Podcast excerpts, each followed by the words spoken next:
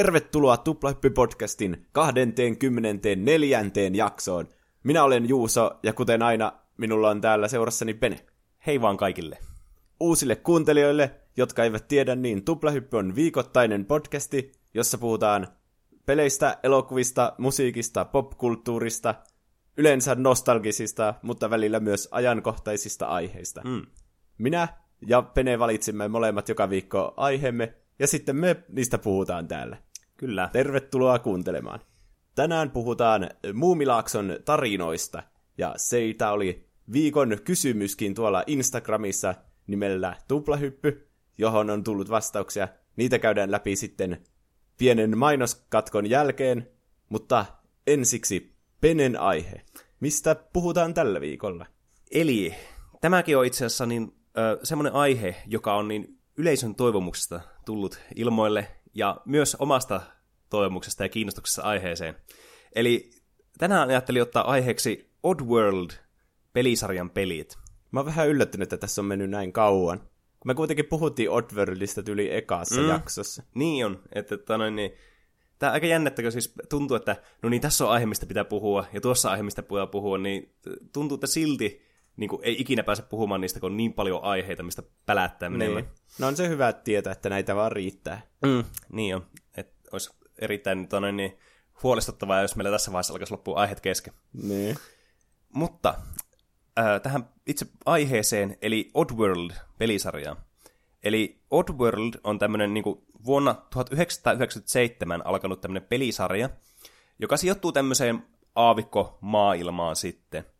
Ja näissä sitten seurataan tämmöisiä niin, tämän planeetan asukkaita, eli tämmöisiä mudokoneja, joista niin tämä ensimmäinen peli Oddworld Apes Odyssey sitten kertoo. Ja tämä Ape on myös tämmöinen Mudokon niminen niin, laji. Onko tämä siis joku eri planeetta? Joo, tämä on tämmöinen, olisiko ollut joku kymmenen kertaa niin kuin pinta-alaltaan maapallon kokoinen tämmöinen aavikkoplaneetta. Mutta lähinnä johtuu varmaan siitä, että tuonne, niin, täällä ei ole niin kuin meriä täällä, tässä planeetalla, niin Loren puolesta, että miksi täällä on niin paljon pinta-alaa sitten. Ja täällä on tämmöinen yleinen teema näissä peleissä, että tässä tosiaan taustalla on, että nämä mudokonit, joilla pelataankin näissä peleissä, niin on sitten tämmöisiä niin kuin orjia tämmöisille niin kuin isoille tehtaille laitettuja tai jonnekin kaivoksiin tai muihin vastaaviin. Ja täällä ne sitten hoitelee näiden isojen herrojen, eli tämmöisten pahisten, joiden nimet on, jos en mä nyt butchera tämä nimeä ja mä muistan, mä oon kirjoittanut tämä oikein, niin glukkonit, jotka okay. on siis tämmöisiä tosi pitkiä ja äh, niin kuin yläruumiittomia tämmöisiä niin kuin hahmoja periaatteessa. Eli ne on jotain eri avaruus oli jo. Mm. Sitten näillä on tämmöisiä slig-nimisiä, niin tämmöisiä niin kuin kätyreitä, jotka on siis tämmöisiä, jotka on alarajattomia, sitten on tämmöiset metallijalat ja sitten niillä on monesti tämmöinen rynkky. Ja ne on näitä niin semmoisia perusvihollisia, mitä näissä peleissä sitten on. Ja tämän oli tarkoitus olla alun perin tämän pelisarjan tämmöinen niin kuin viisosainen tämmöinen niin kuin saaga periaatteessa. Mutta tässä sitten kävi niin, että nämä pelit jossakin vaiheessa, nämä sitten lopetti niin kuin näiden tekemiseen, koska nämä siirtyi sitten tämmöiselle niin kuin film production linjalle sitten tämä niin kuin Oddworld Inhabitants, tämä yritys, joka on tehnyt nämä pelit. Onko Oddworldista tullut jotain leffoja siis vai? Siis näillä oli tekeillä joskus 2000-luvun puolivaiheessa, mutta ö, kävi niin, että kun tuli tämä niin, taantuma, silloin tämä taloudellinen lama, niin nämä sitten ei kehannut ottaa tämmöistä 30-40 miljoonan riskiä sitten siinä, niin, niin. tämäkin jäi vähän tämmöiseksi niin kuin, haaveajatteluksi sitten. Niin ei tuo Oddworld silleen konseptina mikään semmoinen varma hitti ainakaan mm. olisi ollut. Jep. Mutta kuitenkin näillä oli kokemusta tämmöistä niinku animaatiosta, ja nämä, on varsinkin nämä alkuperäiset pelit tunnettuja just siitä, että näissä on tosi niinku laadukkaita ne kutsiineja mukana sitten. Semmoisia pre-rendered. Mm, kyllä. Vähän Final Fantasy 7 näköisiä ehkä. Joo, aika, aika pitkältä. Tästä on tullut sitten niinku muutamia pelejä, että on tullut muutama käsikonsolipeli, mutta ne on niinku ollut niinku Game Boylle, mutta ne on niinku ollut nämä alkuperäiset pelit vaan vähän niinku portattu sitten tämmöiselle käsikonsolille. Nämä alkuperäiset kaksi PlayStation 1 peliä on niinku ne tunnetuimmat ja ne niinku semmoiset, mitkä, mitkä monet on niinku pelannut läpi sitten. Nämä tuli monesti myös niinku demo-levyjen mukana, tuli näitä Oddworld-pelejä. Ja sitten näistä tuli myöhemmin myös tämmöinen niin 2001 tämmöinen 3D-platformeri ja sitten myöhemmin vielä tämmöinen first person shooteri. Aha. Mutta palataan näihin sitten, kun näiden aika koittaa. Ja aloitetaan siis sillä, niin kuin tällä pelisarjan timantilla, Eli niillä kahdella ensimmäisellä pelillä. Eli Apes Odyssey ja sitten Apes Exodus. Ja nämä tuli niinku vuosi toisessa perään. Eli 97 tuli tämä alkuperäinen peli, tämä Apes Odyssey, ja sitä Exodus tuli sitten vuosi sen jälkeen. Eli nämä alkuperäiset Oddworld-pelit on tämmöisiä putsle-platformereita, tämmöisiä 2D tai tämmöisiä 2,5D ehkä pikemminkin. Ja näissä pelataan tämmöisellä Abe-nimisellä hahmolla, josta äsken vähän jo kerroinkin. Ja ideana tässä pelissä on se, että nämä niinku, on tämmöisellä niinku tehtaalla töissä, tämmöisenä siivoina tämä Abe, ja se huomaa tämmöisen niinku konferenssi olleen käynnissä, jossa nämä puhuu nämä isot jehut sitten siitä, että miten nämä aikoo kasvattaa näiden bisnestä sillä, että nämä aikoo tehdä ruokaa näistä mudokoneista. Mä vähän kyseenalaistan tuon bisnes-strategian, että työntekijöistä tehdään sitten sitä ruokaa, että kuka sitä ruokaa sitten tekee? Varmaan, niin, se, se on hyvä kysymys. Ehkä ne on vaan niin kuin ollut sitten eh, siivous kautta tämmöisellä huoltolinjastolla sitten töissä nämä orjat, jotka nämä sitten pistetään tämmöiseen lihamyllyyn ja niin. laitetaan linjasta tekemään loput. No sitten kuka ei tee sitä siivoamista. Niin, se on totta kyllä. Nämä saa ihan uudenlaisen tämmöisen niin kuin ongelma sitten näiden yritystoiminnassa. Ne ei ole miettinyt kyllä pitkää strategiaa. Ei, ei, ei todellakaan. Nopeita profiitteja yritetään vaan saada näistä. Ja tämä Abe tosiaan huomaa tämän ja ei ole hirveän mielissä ja lähtee sitten karkuun tältä Rupture Farmsilta, mikä on siis tämä pelin keskeinen miljö. Ja ideana tässä pelissä on tosiaan niin kuin, tämmöinen putsle-platformer-tyyli niin kuin paeta tästä Rapture Farmista ja sitten pelastaa mahdollisimman monta lajitoveria kuin mahdollista. Eli tässä alkuperäisessä pelissä on niin 99 muuta tämmöistä saman lajin edustajaa, jotka on sitten tarkoitus pelastaa, jotta saa tämän good endingin. Millä lailla niitä pelastetaan?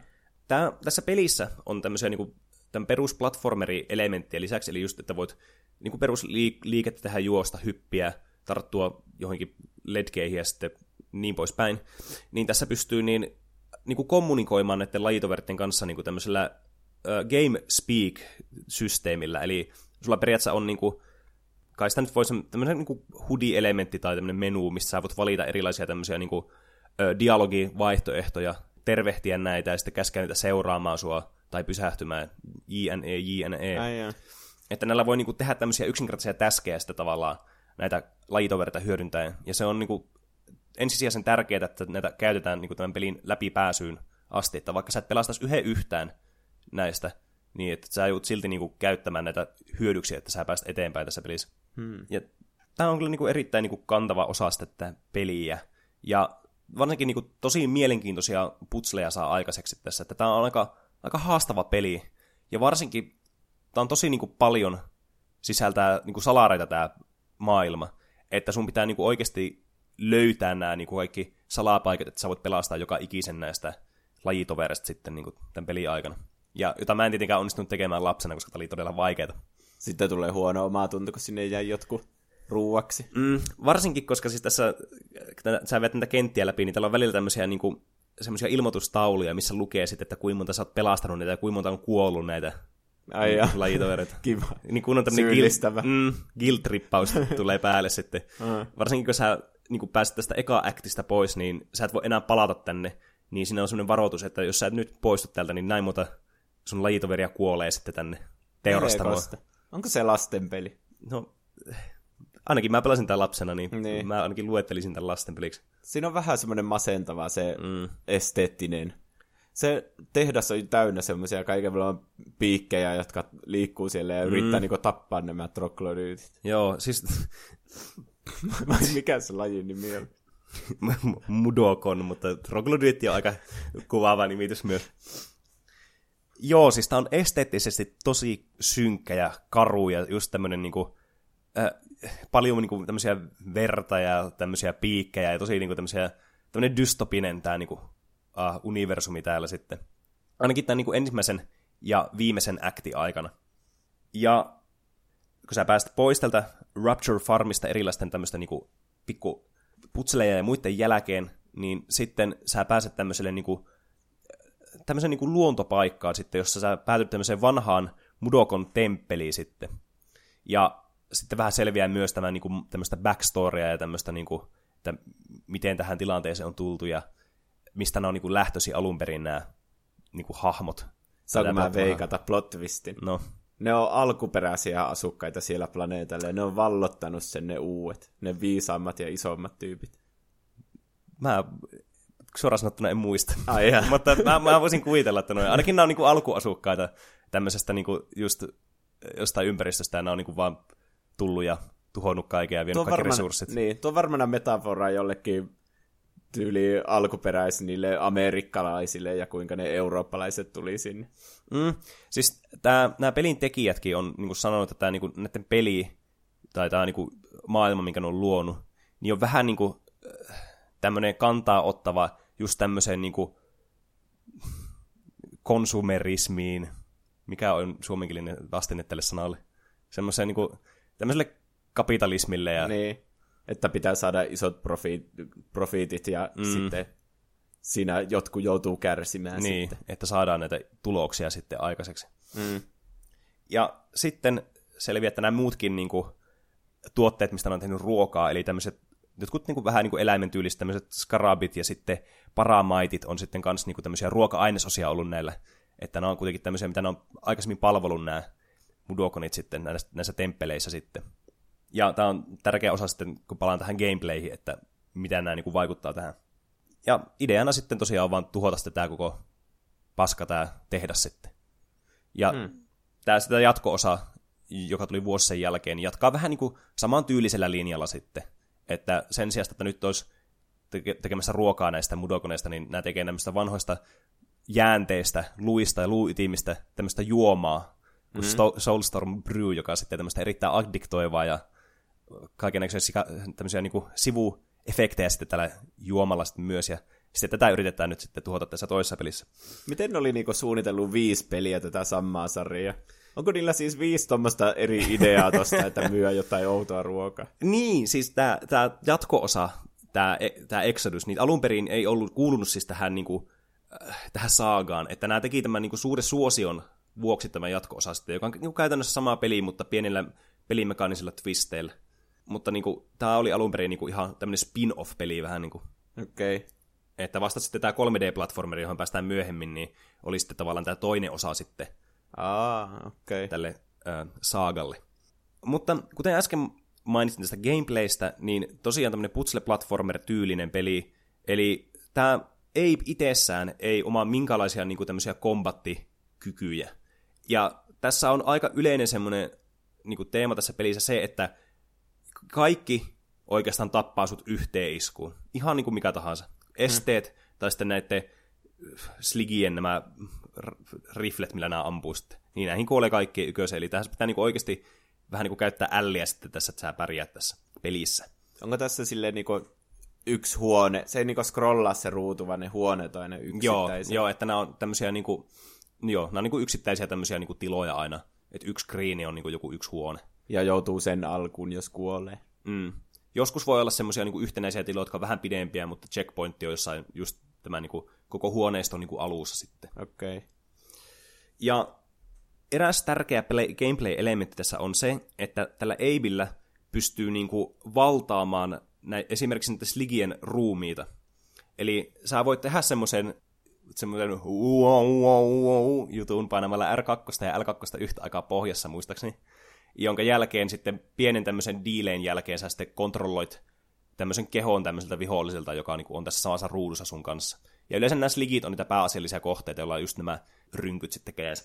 Mitä niillä sitten tehdään? Sä saat kokonaan kontrollin tästä hahmosta, eli sä voit liikkua sillä, ja näillä on myös omia tämmöisiä dialogivaihtoehtoja, mitä sä voit tehdä näiden toisten niin kuin, näiden sligien kanssa Aa, sitten. Että voi niin niiden kanssa. Niin.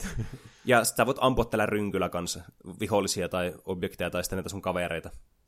No ei nuokaan kuulosta kovin moraalisilta asioilta, että sä alat ampumaan niitä mm. muita. Ja tätä just niin kuin sitten näiden erilaisten putsleja ja tämmöistä niin kuin, muiden tehtäviä sitten ratkaisuun. Ja varsinkin semmoisessa tilanteessa, missä tämä kombatti on tärkeässä osassa, sun pitää vaikka just lahdata kokonainen ruutu täynnä näitä rynkkymiehiä sitten, hmm. niin sä tarvit tämmöisen sitten avuksessa. Ja sitten myöhemmin tässä pelissä, tässä toisessa aktissa sitten, missä mä mainitsin näistä skarabeista ja sitten näistä paramaiteista, niin näitäkin voi sitten myöhemmin kontrolloida. Ne toimii myös vähän eri tavalla sitten riippuen siitä, että niin kumpaa sä sitten kontrolloit. Että nämä skarabit on tämmöisiä niin kuin neliraajaisia, tämmöisiä aika aggressiivisia, jotka juoksee normaalisti sun perässä yrittää niin kuin tappaa sut ja syödä sut. Niin näillä ei voi ihan hirveästi muuta tehdä kuin just tapella tälleen niin kuin samalla tyylillä, että sä juokset jonkun asian perässä ja haastat muita näitä lajitoverta sitten tämmöiseen kaksinkamppailuun. Mutta sitten nämä paramaitit on enemmän tämmöisiä niin kuin ryhmäeliöitä sitten, joita sä voit käyttää niin kuin semmoiseen niin kuin kollektiivisten putslejen tekemiseen sitten. Et vähän samalla tavalla kuin nämä mudokonit, että sä voit pyytää niitä vaikka vetämään jotakin vipua, niin näillä voi myös tehdä tämmöisiä erilaisia tehtäviä sitten näillä paramaiteilla. Ja tämä koostuu sitten tämä toinen osuus tässä pelissä just siitä, että tavallaan sulla on kaksi tämmöistä pääaluetta, mitkä sun pitää vetää siellä, että sä pääset eteenpäin, just niin kuin näiden skarabien kanssa tehtävät putslet, ja sitten näiden paramaittien kanssa tehtävät putslet. Eli tässä on aika iso osa tässä pelissä se, että sä niinku kontrolloit näitä muita hahmoja silloin, kun sun omat kyvyt ei tavallaan niinku riitä siihen. Niin kuin Super Mario Odysseus. Mm, vähän niin kuin saman tyyliin. Mutta sä jäät tietenkin itse tosi niinku semmoiseen vaaralliseen tilanteeseen, että sun pitää tehdä se kanssa turvallisesta kohdasta tätä peliympäristöä, koska sä et voi silloin tehdä mitään muuta tällä sun omalla hahmolla. Ai, että se jää sinne kuitenkin niin. Niin uhan alle. Niin, että jos jostakin on tulossa joku rynkkymies sun perässä, niin sä et voi vaan tavallaan valata sen ruumista ja toivoa, että se ei ammu sua sinne vaikka, koska tämä ei tapahdu okay. niin kuin ihan silmänräpäyksessä. Ja lopussa sitten katsotaan, että ootko sä pelastanut tarpeeksi niitä sun lajitovereita vai et, ja sitten sen mukaan tulee hyvä tai huono loppu. Eli kuoletko vai selviätkö? Eli kaksi vaihtoehtoa on niinku Joo. loppuratkaisun. Kyllä. No paljonko neistä pitää pelastaa, että saa hyvään? Mä en muista tarkalleen. Se ei varmaan ole ihan täyttä 99, musta tuntuu. Niin, olisi aika rajua kyllä. Mutta suurin osa kuitenkin ainakin pitää mm. pelastaa. Tämä oli kyllä todella mielenkiintoinen peli lapsena mulle. Kun oli tottunut kaikkiin niin crasheihin ja muihin vastaaviin tämmöisiin aika niin kuin toimintapainotteisiin niin kuin tasohyppelypeleihin. Ja tämä oli niin kuin ihan toista päästä, että tämä oli just semmoista niin kuin aika hidas temposta periaatteessa sun pitää niinku käy, hirveästi niinku tutkia sun ympäristöä tämmöistä niinku trial and erroria tehdä näiden huoneiden kanssa, että sä pääst etenemään näissä. Että se ei ollut vaan sitä, että sä vaan tavallaan vaan teet... Hypäät, hypäät vihollisen päälle ja jatkat matkaa. Niin, niin, nimenomaan. Et tässä vaatii ihan oikeasti hoksottimia sitten tässä pelissä. Ja mä tykkäsin hirveästi tästä esteettisestä tyylistä kanssa. Että aika niinku ikoninen osa mulle tätä peliä on se, että kun tässä on tämmöisiä ovia, mihin sä voit aina kävellä, ja sitten sä saatat ilmestyä jostakin toista ovesta sillä tavalla, että kun tää, tää on niinku tämmöisellä vähän sprite-grafiikan näköisellä niinku tehty tämä ympäristö, mutta nämä on kuitenkin renderöinyt tämmöisiä 3D-animaatioita tavallaan, niinku tämmöisiä transitioanimaatioita joihinkin kohtiin. No että jää. jos sä menet jostakin ovesta sisälle, niin tämä kamerakulma saattaa muuttua ja siirtyä jonnekin kauemmas. Hmm. Ja sit sä tuut niinku sieltä, mihin se kamera menee. Ja se on todella niinku tyylikäs peli niinku aikansa nähden. Mutta näistä niin ekoista kahdesta osasta, niin mä omistin itse ton tämän Apes Odysseyin, mutta mun suosikki oli tämä kaverilta lainattu tämä Exodus sitten, joka on periaatteessa niinku ihan sama peli, mutta tässä erona on se, että ne lisäsi tähän quick save ja quick load mahdollisuuden, mikä on tämmöisessä puzzle-pelissä kyllä tosi hyödyllinen. Että voi missä tahansa kohti tallentaa niin, tyyliin. koska näissä on semmoisia tehtäviä, että sun pitää vaikka myös juosta karkuun näitä tämmöisiä näitä sligejä, ja sitten samalla niin kuin yrittää juosta ja hyppiä tämmöisten miinojen yli. Nämä on aika vaikeita kohtia kuitenkin, kun nämä kaikki tappaiset yköiseen mm. niin sä voit yrittää niin kuin aina uudelleen ja uudelleen sitä samaa kohtaa. Niin se oli kyllä todella hyvä lisä sitten. Ja sitten näiden muiden näiden mudokonien kanssa tämä interaktio vähän parani, että niin se enemmän niin kuin asioita, mitä sä voit tehdä näiden kanssa. Ja ne on tämmöisiä erilaisia niin kuin emootioita sitten, että sun pitää äh, tavallaan lähestyä näitä vähän eri näkökulmasta sitten niin kuin tälleen sosiaalisesti näitä sun lajitovereita sitten. Että ne suostuu tekemään kaikki sun tehtävät, mitä sä annat niille. Niin pitää muistaa painaa jotain please-nappia, kun pyytää niitä tekemään jotain. Mm, tyyliin. Ja tämä oli siis, nämä on todella niinku vaikeita pelejä, että näissä on tosi paljon just haastetta kyllä, että mä en ole ikinä kyllä vetänyt näitä niinku sataprosenttisen läpi kumpaakaan näitä pelejä. Että nämä on sen verran haastavia, että ilman internetin apua en varmasti onnistuisi tässä. Että, että noin, niin. Tässä on niinku, kun tämä on tosi synkkä tämä tila, niin yritä löytää joku secretti, jossa on niinku tämmöisessä normaali lattiassa vaan, mutta sulla on vaan tämmöinen tämmöisessä niin kuin lattia eessä on tämmöisiä tynnyreitä, jotka niin kuin peittää tavallaan sen, mihin sä niin kuin kävelet, niin sun pitää tyyli semmoisessa paikassa mennä alaspäin, ja siellä on joku tämmöinen, missä voit kiivetä alaspäin. Tuommoiset on kyllä ärsyttäviä. Niin. Siis... Ei niistä tule semmoinen olo, että se oli mun vika, että mä en löytänyt sitä. Mm. Niistä tulee enemmän semmoinen olo, että ne on vaan piilotettu niin, että vaan hullut ihmiset löytää mm. ne, jotka yrittää kaikkea mahdollista. Ja sitten nekin on kuitenkin semmoiset, että tavallaan sun pitäisi löytää ne. Et osa tämä peliä on kuitenkin se, että sä pelastat kaikki nämä niin. sun kaverit, niin vähän tuli jää semmoinen huono fiilis sitten, että jos sä missat jonkun tämmöisen periaatteessa niin kuin mahottoman tavallaan salari. Hmm. Ja nämä oli sitten niinku tosi positiivisesti arvosteltuja pelejä kyllä, että nämä oli tosi niinku tämmöisiä innovatiivisia, ja tämä ympäristö oli myös semmoinen aika mukaansa tempaava. Ja varsinkin nämä grafiikat, niin kuin varsinkin näistä 3D-animaatioissa, mitkä tuli näissä tämmöisenä katsiineenä, niin oli tosi hyvin tehty aikaansa nähdä. Myöhemmin tämä pelisarja sitten siirtyi tämmöiseen peliin kuin Munches Odyssey, että näillä on selvästikin todella epämielikuvituksielliset nimet näillä peleillä. Niin se on nyt vaan niin kuin joku toinen jätkä, sitten se siivoi. Mm. Tässä pelataan tällä Abillä tässä pelissä, eli tämä heti Ai. on tämmöinen tosi harhaanjohtava. Okay. Mutta tämä toinen, tässä on toinen pelattava hahmo tässä pelissä, jonka nimi on sitten tämä Munch. Ja sitten sä joudut niinku tavallaan pallottelemaan näiden kahden pelattavan hahmon välillä sitten erilaisissa tehtävissä. Ja nyt ollaan siirrytty sille aikakaudelle, että ollaan seuraavalla konsolisukupolven aikana Xboxilla ja Pleikkarilla, tai no Xboxilla nyt ollaan ensimmäisessä Xboxin aikana, mutta... Pleikkari kakkosella. Niin. Ja sitten siirryttiin tähän 3D-maailmaan, ja tässä vaiheessa multa lähti vähän niin kuin charmi tästä pelistä. Että tämä, niin kuin, tämä alkuperäisten näiden pelien tämä viehätys perustui just tähän niin 2D-putsle-platformingiin. Mm. Ja tämä on myös saanut vähän kritiikkiä tämä peli siitä, että tämä on aika niin kuin monotoninen ja yksitoikkoinen sitten niin kuin näiden niin kuin tehtävien ja muiden vuoksi. Niin tässä on siis ihan, liikutaan niin kuin 3D-tilassa vai? Mm, kyllä. Ai jaa. Ja peli mekaanisesti saman tyylinen kuin nämä aikaisemmatkin, mutta tämä on vähän niin kuin vaan viety just tähän kolmanteen dimensioon, ja sitten tämä on tuonut tämmöisiä erilaisia niin kuin platforming tämmöisiä niin kuin esteitä sitten Ai ja jaa. arvoituksia. Mutta vähän niin kuin semmoinen itseään toistava ehkä.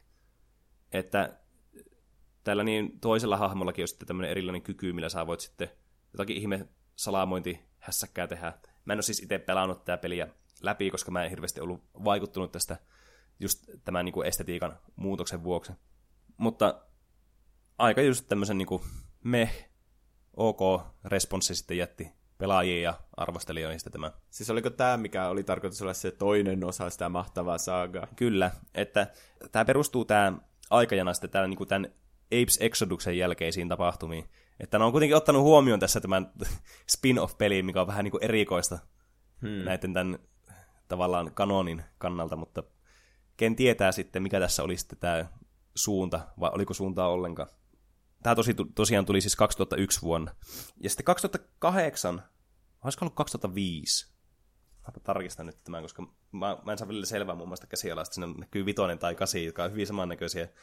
Ja mä erotan niitä Mä toisista. mietinkin, että aika jännä muistaa, että joko 2008 tai 2005, että ei voi olla 2006 tai 2007. Mm, joo, tää on ihan niinku...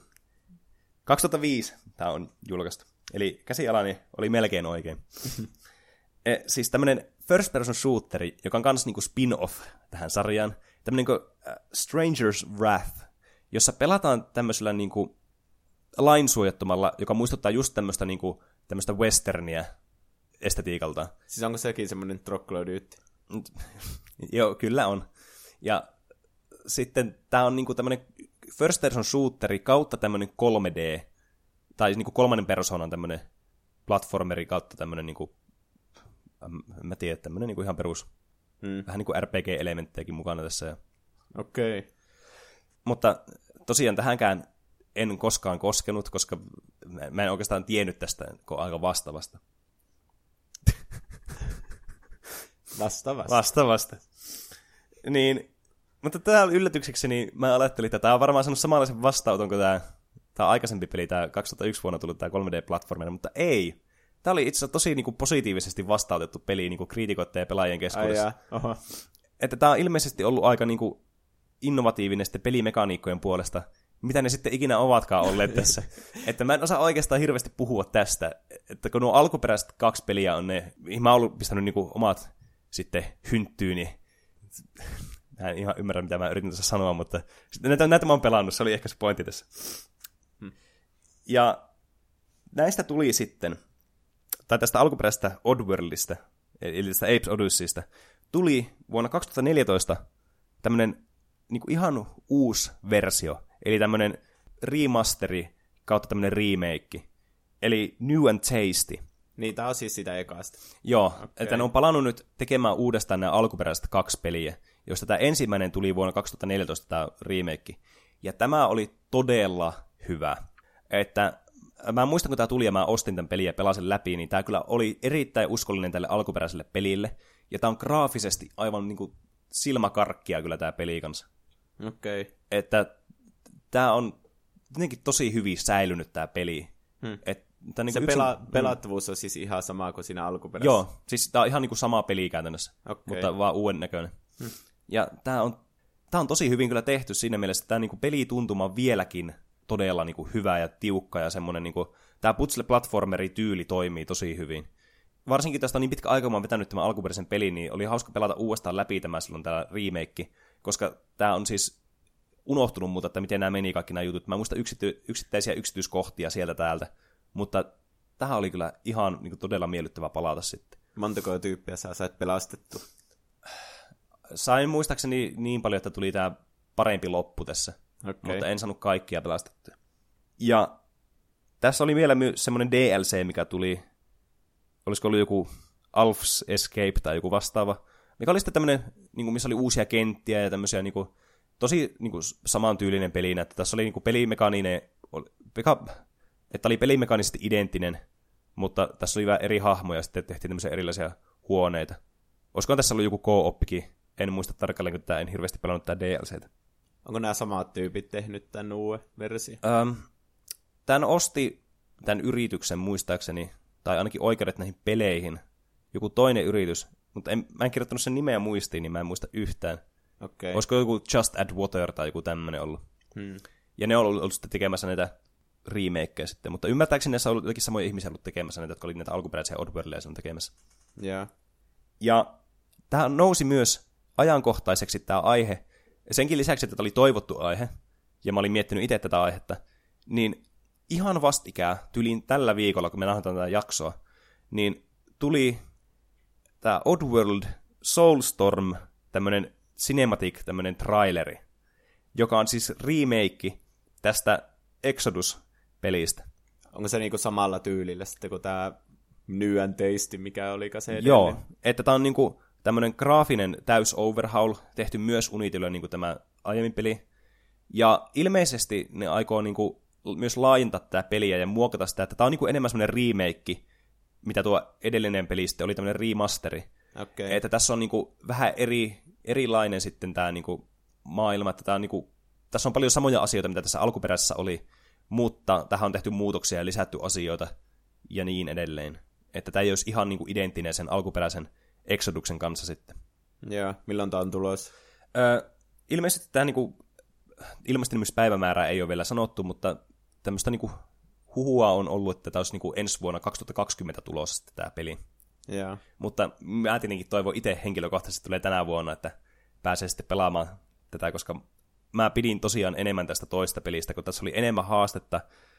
Muun muassa siinä, että tässä piti pelastaa 99 Mudokonin sijasta, niin 278 No voi helvet. Että tämä on niinku huomattavasti isompi peli. Hmm. Tämä tuli kahdella CD-lläkin itse asiassa, niin pleikkarilla ykkösellä silloin. Aha.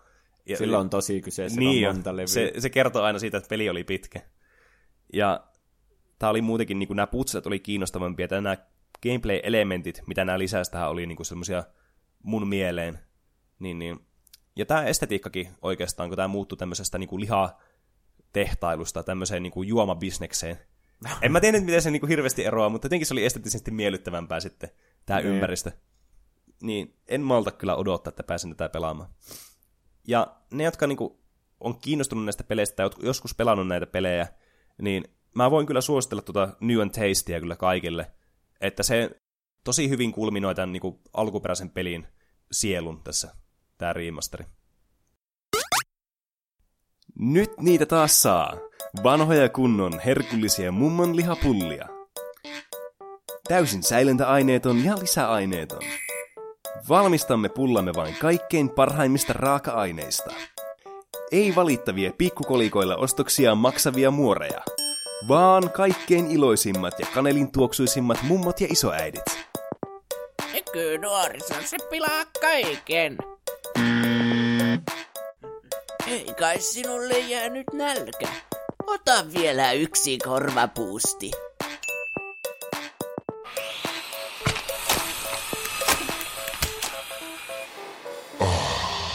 Niin hyvää ja herkullista. Tulee oikein oma mummoni mieleen. Suuret ikäluokat, suuren nälkä.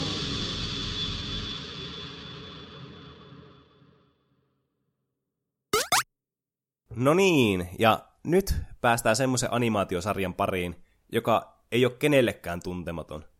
Eli Juuso, haluatko esitellä tämän sarjan, mistä me puhutaan? Muumilakson tarinoita, joka siis alkoi vuonna 90. Eli ei se nyt mikään maailman vanhin ole, mutta silleen, että se on siitä vuodesta 90 pyörinyt niin kuin Suomen telkkarissa ihan koko ajan. Mm. Niin jo. Että kyllä se osaa lapsuttaan, jotka on niin kuin, siinä on ollut lapsia niin kuin 90-luvulla tai siitä eteenpäin. Mm. Ja vaikka ei ole lapsi, niin tietää Muumilakson tarinat. Siis Niin. nämä on semmoinen asia, mikä tu- musta tuntuu, että jokainen suomalainen ihminen tietää muumit. Niin. Muumithan näkyy kaikkialla, että näissä muumimukeissa ja mm. kaiken maailman lakanoissa ja verhoissa ja oheistuotteissa muissa mm-hmm. ja muumilaakso on olemassa. Ja, Jep. niin tämä Muumilakson tarinoita on se, se, mikä on tuonut sen tähän niin kuin massasuosioon. Mm. Että nämä alkuperäiset kirjat, jotka on siis Tove Janssonin kirjoittamia.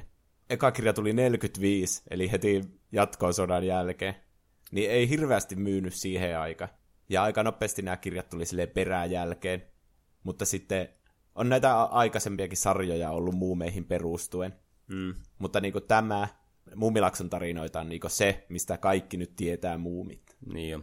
Ja näistä on sitten myöhemmin tullut just näistä kirjoistakin niin kuin todella ikoninen osa niin kuin suomalaista kirjallisuutta, ja Niin, näitäkin monet ihmiset on lukenut. Ja näitä mun mielestä luetaan ihan niin kuin, niin kuin kouluissakin, että tämä on niin kuin pakollista lukemista. niin. Ainakin osa näistä. Mutta se on tullut vähän myöhemmin sitten, Mm, tämä muumiboomin jälkeen. niin. Mitähän Muumilakson tarinoista pitäisi kertoa? Tiedätkö sä semmoisen kuin Alfred J. Quack? Kyllä. Niin. Tämä, on, tämä on tämä, missä niin, tässä on tämä pahis nimeltä Korppi, joka siis ruumiillistaa jotenkin Napoleonin ja Hitlerin tämmöisen fuusio. Siis ainut, mitä mä tiedän siitä sarjasta on, että siitä on tehty tosi paljon sinä tuupa paskaa.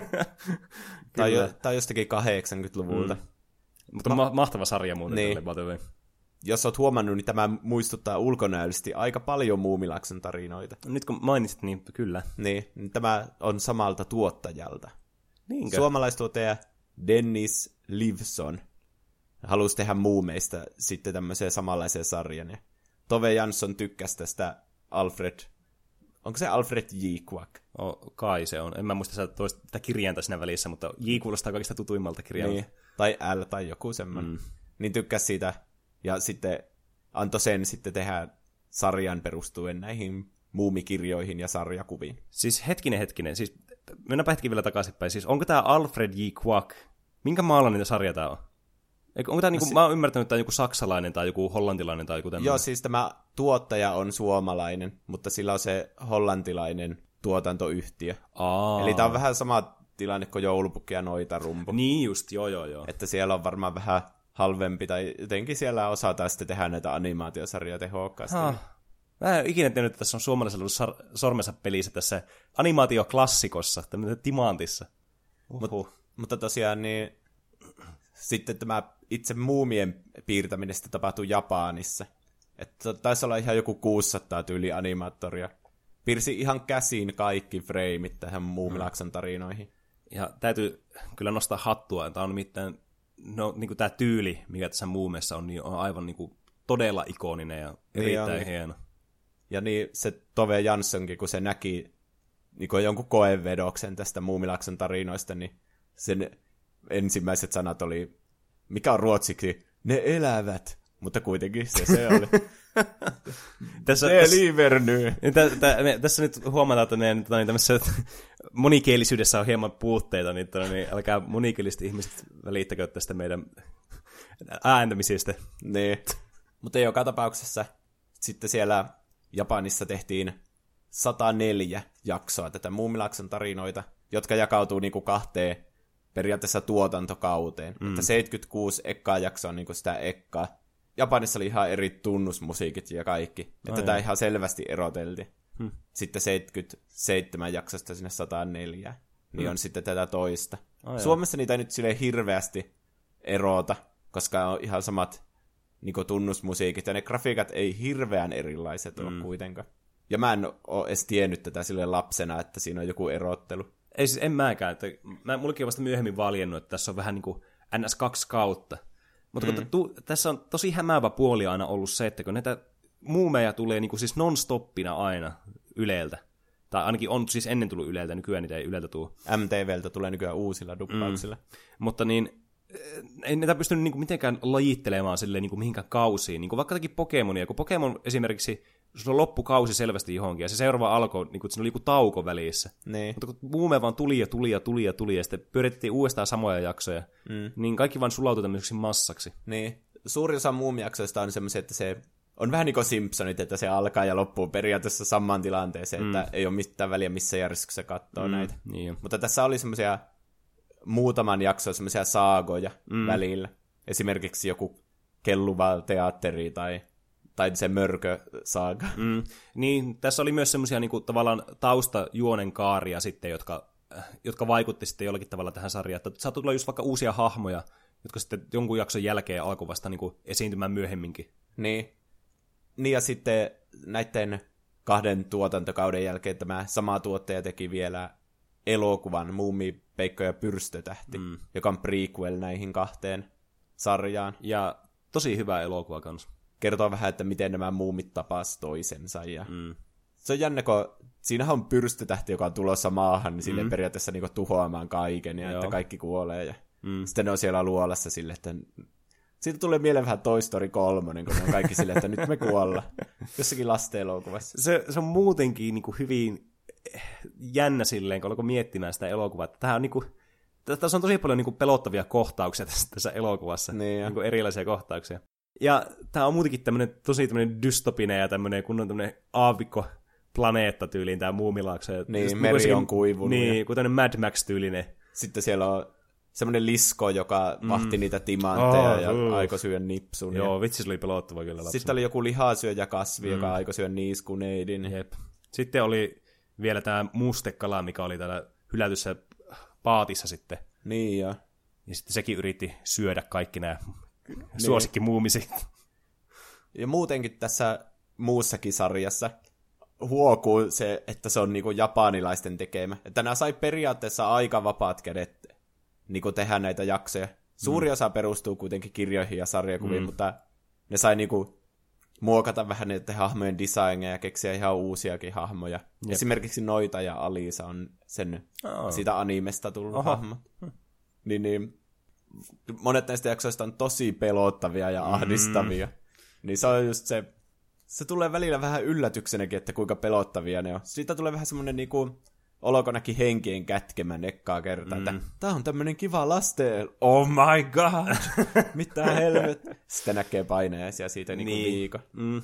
Joo, siis mit, mitäpä hyvä lastenohjelma olisi ilman tämmöisiä traumaattisia, pelottavia Niin. asioita. Ja muumeissa, kun mä kävin näitä jaksoja läpi ja katsoinkin muutamia tässä, mm. Niin tuntuu, että se on tehty tarkoituksella semmoiseksi, että lapset saa siitä traumoja. Ja ainakin mä sain, kun mä näkin painajaisia siitä möröstä tosi monesta. Siis mulla tulee kans vähän mieleen nä- muumeista aina niin vanhat sadut, jotka on myöhemmin niin tehty myös las- lastensaduiksi, jotka on oikeasti tosi pelottavia ja niin kuin groteskeja ja semmoisia hirvittäviä niin alkuperäisiä Niitä H.C. Andersen. Esimerkiksi. Tai, tai Grimmin sadut. Mm. Että niissä on aina joku tämmöinen tosi traaginen opetus sitten. Ja näissä on vähän samaa tyyliä sitten näissä, että nämä on pelottavia nämä jaksot sitten, että niistä jää oikeasti semmoinen, niin kuin, semmoinen mielikuva, Niin. että ei hemmetti. En mä tiedä, mitä ne opettaa, mutta kyllä ne jotakin opettaa, sen mä tiedän. Ja se on jotenkin iso kontrasti siihen, kun muumeista tulee semmoinen kiva kotoinen olo ja nostalginen ja semmoinen, Niin. että aina on kesäistä ja ne hahmot hengaa siellä yhdessä ja Mm.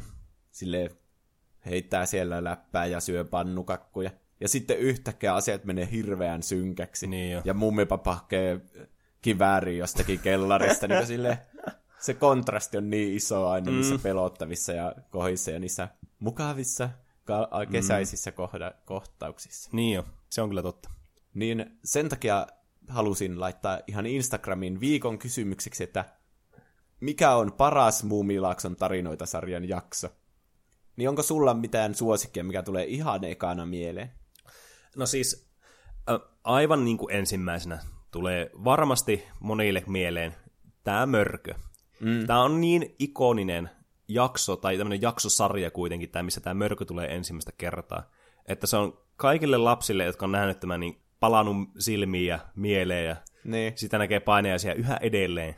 Tämä jakso on tosi ahistava, kun siinä vähän niin kuin build upataan sitä jännitettä koko Mm. ajan, että nämä tiuhti ja viuhti kertoo, että tämmöinen mörkö on tulossa, kun niillä Niin. on se semmoinen jalokivi varastettuna siltä möröltä. Mm, Sitten se on vaan tulossa, se vaan jahtaa niitä niin jo. nämä niinku oottaa koko yön, että milloin se tulee. Niin on. Siis tässä jotenkin osataan luoda tätä jännitettä, niin kuin tämän koko...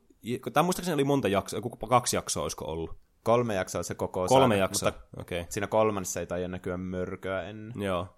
Niin siis tää, niinku, miten tämä jänniten kasvaa tässä, kunnes tämä mörkö näytetään, niin, niin. Ihan todella pelottava niinku, Si- muutenkin. Niin. Siinä alkaa jo kyseenalaistamaan vähän niin kuin se nipsuki, että ei mitään mörköä ole olemassa. Mm. Ja sitten kun sä oot niinku just sille, että no niin, nipsu lähtee kotiin, se oli siinä, niin sitten se mörkö hyökkää sieltä, niinku, mm. se vaan on siinä kuistilla. Se on niinku Oi pahin vitsi. kohta, kun siitä ei miten, mitään huomiota kiinnitetä aluksi. Että se nipsu kävelee ulos sieltä talosta. Niin. Ja sitten se mörkö näkyy siellä taustalla, niin se on Niin. niinku, siitä tulee kylmät väreet siitä mm. kohdasta. Siis tämä on kyllä todella hyvä. Mm. Varsinkin sitten niinku, tämä mörkö niinku, jäänyt tämmöiseksi niin ikoniseksi niinku, asiaksi Niin. muutenkin. Just tämmöinen niinku, kaikkien lasten tämmöinen traumatisoijan niinku, tämmöinen symboli. Ne, Mörkö ja Morsa, ne mm. kaksi pahinta. Jep. Tämä jakso oli muuten ihan semi hauska nyt, kun katsoo uudesta. Kun ne kaikki muut hahmot ei hirveänä pelkästään mörköä mm. niin ennen sitä. Jep. Että kun se Tiuhti ja Viuhti kertoo, että tämä mörkö on tulossa, niin se muumipappa on vaan sille, no niin, aika varustautua ja hakee kivääriä sieltä tai tussari mm. vai mikä se onkaan. Joo. Ja sitten sanoi niille muillekin, että no niin, hakekaa aseita. Ja muumimammallekin sanoi, että, että ota sinäkin joku paistinpannu aseeksi. Ja se muumimamman reaktio vaan semmoinen, ah, ei taas, tyyli. Sitten niillä on kaikilla jotkut aseet. Ja Mm. sitten ne on sille nipsulle vaan sille, että mene vain kotiin, eihän mitään mörköä ole olemassa. Mm. Ja sitten heti siellä olikin se mörkö olemassa. Niin. Sitten se uhkaa sitä, että mä lasken kymmenen ja sitten mä ammun mm. se, muumipappa. Ja mörkö, lä- mörkö lähtee karkuun sitten. Jos mä muistan oikein, niin tässä, ennen kuin tätä mörköä näytetään, niin tässä jaksossa myös niin on semmoisia kohtauksia, missä kuvataan niin tämä ympäristöä, että se alkaa jäätymään pikkuhiljaa. Joo. Mä, mä, tämä oli todella niin kuin, kuumottavaa kans silloin lapsena. Mm. Et siinä jotenkin alkoi, niin kuin, että oh shit, että kohta niin kuin, Niin, tapahtuu ja jotakin. taivaskin muuttuu semmoiseksi erilaiseksi. Ja Mm. sitten, sitten nämä niin, näissä muumeissa on kanssa aivan järkyttävän hyvä soundtrack. Niin on. Ja niin sitten nämä pelottavat musiikit, mitä ne käyttää näissä, niin kuin, uh, Ne on pelottavia ilman mitään kuvaakin. niin jo. Me mietittiin, että mikä tässä muumeissa on se, miksi nämä ja- jaksot on niin pelottavia. Mm. Että se musiikki on iso syy. Mm. Ja sitten jotenkin ne grafiikat on semmosia, että tiedätkö, niin jos on joku kuva, jossa niin naama on piirretty tosi yksinkertaisesti, ja sitten silmät on tosi yksityiskohtaisesti, Mm. niin sitten siitä tulee jotenkin semmoinen pelottava viba, mm. semmoinen niin Tim Burton tyyli. Niin. Näissä muumeissa nämä hahmot on kaikki semmoisia piirretty vaan silleen, mm. niin kuin joku sarjakuva. Mm. Mutta sitten kaikki taustat ja huonekalut on semmoisia, että niissä on hirveänä hämähäkiseittejä ja kaikkia pieniä mm. yksityiskohtia. Niin, Joo, niin jo. ja sitten kun kuvataan paljon kaikkia tyhjiä huoneita silleen, mm. niin kuin, silleen se kamera niin kuin kääntyy vähän niin kuin siinä ja silleen. Niin. Jep. Jotenkin, mä veikkaan, että se liittyy siihen, että silläkin luo sitä atmosfääriä siinä. Mm. Joo, se on totta kyllä, että nämä on taiteellisia myös nämä niin kuin taustat. Mm. Niin mä haluan käydä nyt vähän läpi näitä Instagram-vastauksia, että mitä ihmiset, meidän kuuntelijat on halunnut tuoda esille näistä muumijaksoista. No ensimmäisenä Mitjas sanoi, että kaikki. Niin, siis äh, muumit on kyllä semmoinen asia, että tästä voisi puhua päiviä tästä o- muumi-sarjasta Niin. ja muumeista ylipäätänsäkin. On se vähän vaikea valita yksi jakso, että mikä on paras. Niin jo. Mutta sille, mulla teki heti ekana mieli kommentoida sille, että no entä se, missä muumi mamma syntymäpäivä ja sitten ne istuttaa sille niitä kukkia. Sehän on ihan helvetin tylsä. Mm. Si- mutta äh, kun muumeissa on semmoinen puoli olemassa, että niinku, näissä on tosi eri tyylisiä jaksoja ja ne on eri tavalla todella hyviä kaikki. Mm. Että vaikka ne olisi niin kuin toiminnallisesti tosi tylsiä, tai just niin kuin, vaikka tämä Muumin mamman syntymäpäiväjakso, niin tämä on kuitenkin tunnelmallisesti ja sitten tällä niin kuin, miten luodaan tämä niin kuin, fiilis tähän ja tämmöinen, niin kuin, opettavainen niin kuin lapsille tämmöinen tarina, mm. niin miten hyvä se on niin kuin, tavallaan sitten sen niin. Niin kuin, osa-alueelta. Sitten. Niin on se iso osa muumia se, että ei pelkästään mitään toimintaa ja pelottavia juttuja, mm. vaan se, että tulee semmoinen kiva kotoinen tunne ja mm. semmoinen stressivapaa. Jep. Ja monesti kun ne on myös aika hidas temposia, niin se jotenkin niin kuin antaa tilaa näille hahmoille sitten tässä enemmän. Niin. Muumit kyllä sopii, sopisi nykyajan lapsille, jotka on kauheita mm. ADHDta, että katsoisi vähän tämmöistä rauhallisempaa, jossa niinku rakennetaan näitä hahmoja ja ne mm. keskustelee ja kaikkea semmoista. Se voisi tehdä Dile hyvä. Mm. Onneksi on... Eli oikea vastaus, kaikki muumijaksot on hyvä. Mm, kyllä. Sitten Zuha sanoo, että Aavelaiva saa edelleen kylmät väreet. Pitäisi olla K18 se jakso. Joo, tää oli kyllä, siis tää kuuluu tähän jaksossa. Joo, niin. kyllä. Ja mä muistan tää erittäin hyvin, koska mä olin nauhoittanut näitä lapsia, mä, mä olin nauhoittanut näitä, näitä jaksoja lapsena. En, en ole nauhoittanut lapsia, vaan nauhoittanut näitä sarjoja lapsena. Ja mä muistan kattoneeni just tätä Majakka-saagaa tosi paljon aina. Että oli yksi mun suosikeista kanssa. Ja tää on oikeasti tää aavelaiva tosi pelottava. Kun tää on mysteerin verhoama. Eikö se oikein selviä tässä, että niinku tää Niin. idea, mikä sillä on? Se tulee ihan puskista. Se on semmoisessa jaksossa, missä muumipappa sille me lähdetään majakalle, kaikki mukaan, me muutamme majakkaan. Mm. Sitten ne lähtee sillä veneellä ja on semmoinen aurinkoinen päivä ja jee. Ja soi iloinen musiikki. Sitten yhtäkkiä ei ole musiikkia ollenkaan, tulee mm. yö.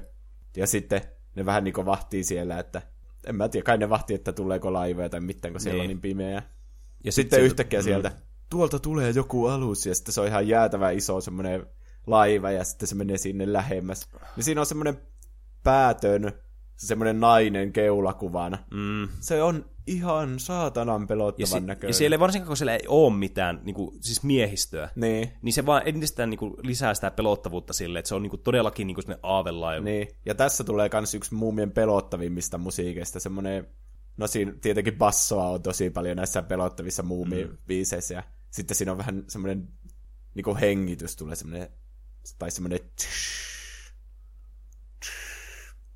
se on tosi pelottava, kun se yhtäkkiä lähestyy. Sitten kun ne kaikki muut menee suojaan, mutta pikkumyy on silleen, että niinku katsoo, että törmääkö se. Sitten se laiva vaan menee läpi siitä, niin mm. se on niin pelottava. Niin on. Sitten se vaan jätetään semmoiseksi, että se oli varmaan aavelaiva, ja ei silleen palata hirveänä siihen ennen. Jep. Mutta siis myöhemmin, nää, siis tää tuntuu, että tää on niinku tämän koko niinku, tämän saagan, tämä kliimaksi tässä, tämä, just tämä Majakka-saaga. Että kun tää tulee tää aavealus, ja sit sitä oikein myöhemmin enää hirveästi näy silleen. Se on siinä tokassa majakkajaksossa, että se on vähän niin kuin rantautuneena sinne. Mm. Ja sitten siitä jää semmoinen yksi kummitus pois kyyvistä. Niin. Mutta silleen sitä ei selitetä, mikä se muuten se alus oli. Ja Se on, on siinä pelottava jakso siinä tokassa, kuin majakkajaksossa. Kun se aavelaiva on rantautunut sinne. Sitten se ovi jotenkin aukeaa ja sieltä tulee semmoinen Aa, semmoinen niin, ilma joo, tulee joo, sinne. joo. Niin kuin se kummitus tulee sinne. Sitten ne siellä yö, yöllä on vähän niin kuin herreillä silleen, että kuulitteko te jotain ja mä en saa unta, bla bla bla. Sitten se muumipeikka on silleen, että Aa, joku on minun mahan päälläni. Ja sitten ne katsoo siitä, että siinä on pari jalkoja. Sitten tulee semmoinen ja siinä näkyy, kun siinä on semmoiset jalat vaan siinä, sen mahan päällä. Niin se on oikeasti tosi pelottavan näköinen. Mm. Joo, se oli kyllä kuumottava kohta kanssa. Niin. Mutta sitten, kun se itse kummitus näkyy siinä kokonaan, niin se on semmoinen, "Aa, olen pelkkä kummitus, Niin. miksi minä unohdin minun kahleeni?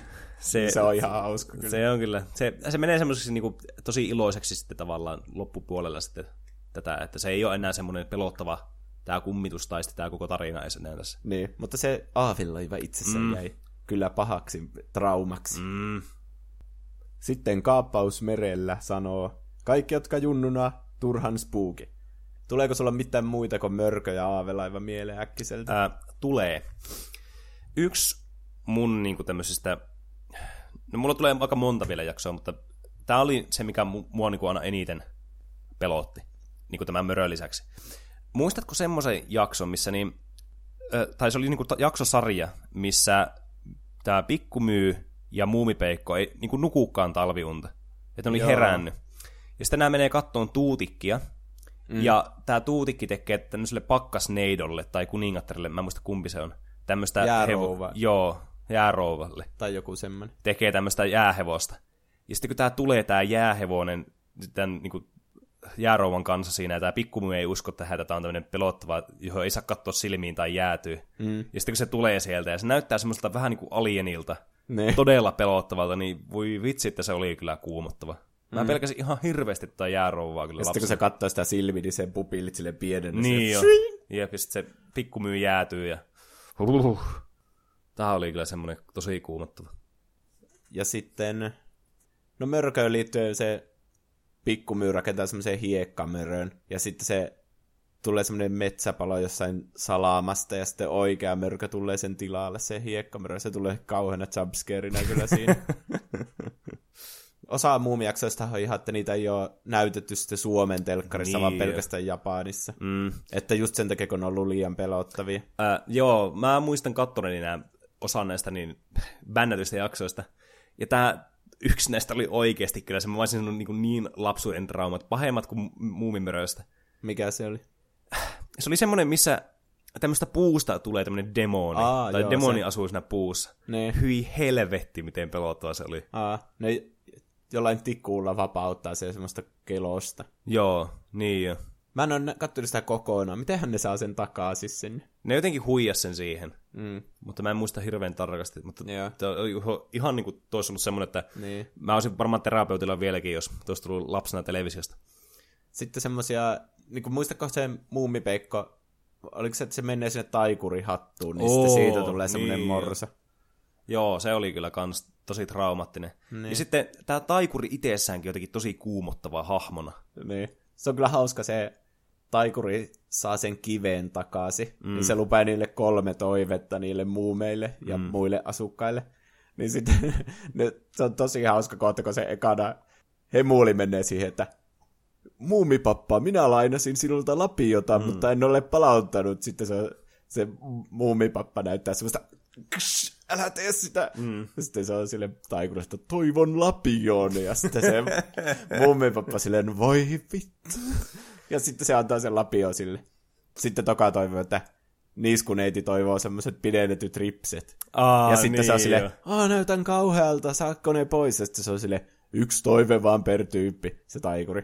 Mm. Ja sitten muumipeikko toivoo ne pois siltä ne ripset. Aa. Sitten se taikuri lähtee, kun ne kolme jo, toivetta se on meni. niinku, ah, itse se oli ärsytti lapsenakin kyllä. Niinpä. Toivoa mitä tahansa ja sitten ei niinku osannut toivoa tämmöisiä Niin. hyviä toivomuksia.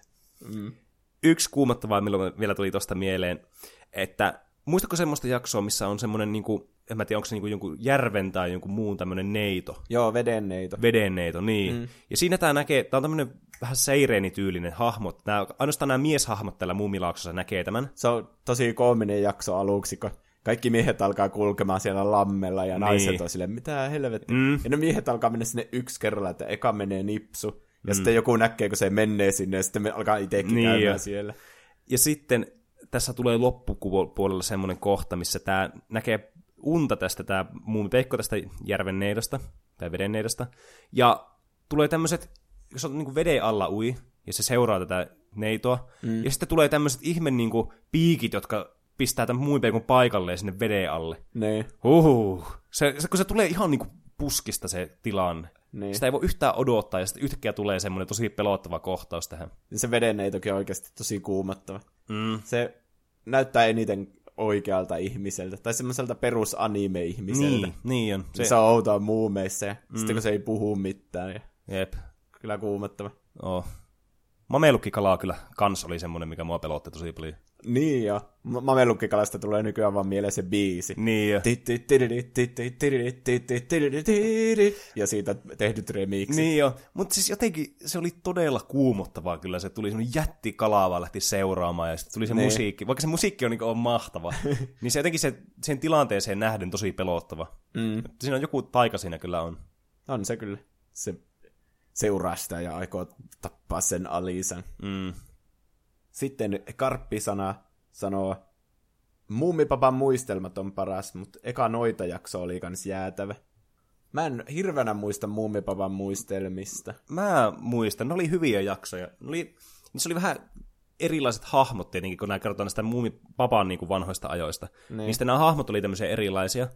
Ja tässäkin itse asiassa tosi pelottava kohta, kun tämä ka- karkaa tämä muumipappa täältä niin kuin orpokodista, joka ensinnäkin muutenkin oli aika fasistinen paikka, niin kuin tälle muutenkin ihan hirveä mesta. Entä en ihmettele yhtä, että karkas. Mutta siis t- tulee semmoisia, niin näissä puissa on tämmöisiä hirveitä kasvoja ja salamoja ulkona ja teki, teki korppeja tulee päälle. Ja, huu. Oliko mörkö näissä muumipan muistelmissa? Mä en muista. Missä oli ainakin Okei. Drontti Edwardi oli aika iso. Semmoinen lohikäärme Joo. mikä onko. Ja sitten semmoinen sukellusvene, millä ne meni kans, jossa sitten ne näki niitä tämmöisiä syvämeren kaloja, jotka oli kans ihan jättimäismäisiä ja semmoisia tosi pelottavia. Sitten Musta tuntuu, että jotenkin kaikki tosi pelottavia muumeissa. Niin. Että nämä niinku patoutuneet muistot vaan alkaa tulemaan ja virtaamaan tässä, kun alkaa miettiä näitä jaksoja. Hmm. Mitä eka jo noita jaksoja tapahtui? Missä ti- En muista kyllä yhtä. Ei, oliko se se, missä ne, ää, nämä muumia ystävykset sitten päätyy tänne metsään? Ja sitten ne löytää sen pikku talon sieltä, sen, just, missä täällä asuu tämä noita. Ja sitten tässä oli joku semmoinen kohta, että joku juttu oli jossakin, mä muistan, oliko se pikkumyy, vai oliko se se noita, vai joku ihan randomi. Oli tämmöisessä kattilassa tai jossakin vastaavassa tämmöisessä u- ruukussa. Sitten kun ne avasi sen kannen, niin siellä oli joku naama oli siellä sisällä. Ai ja. Joku, joku tämmöinen, tämmöiset muistikuvat mulla on tästä. Avaa kattilan ja siellä odottaa lapsuuden trauma. Sitten Sami sanoo mörkö oven takana. Hashtag lapsuuden traumat. Mm. Ihan totta. Siis tuo on, tuo on niin kuin kaikki pystyy varmasti samaistumaan tuo.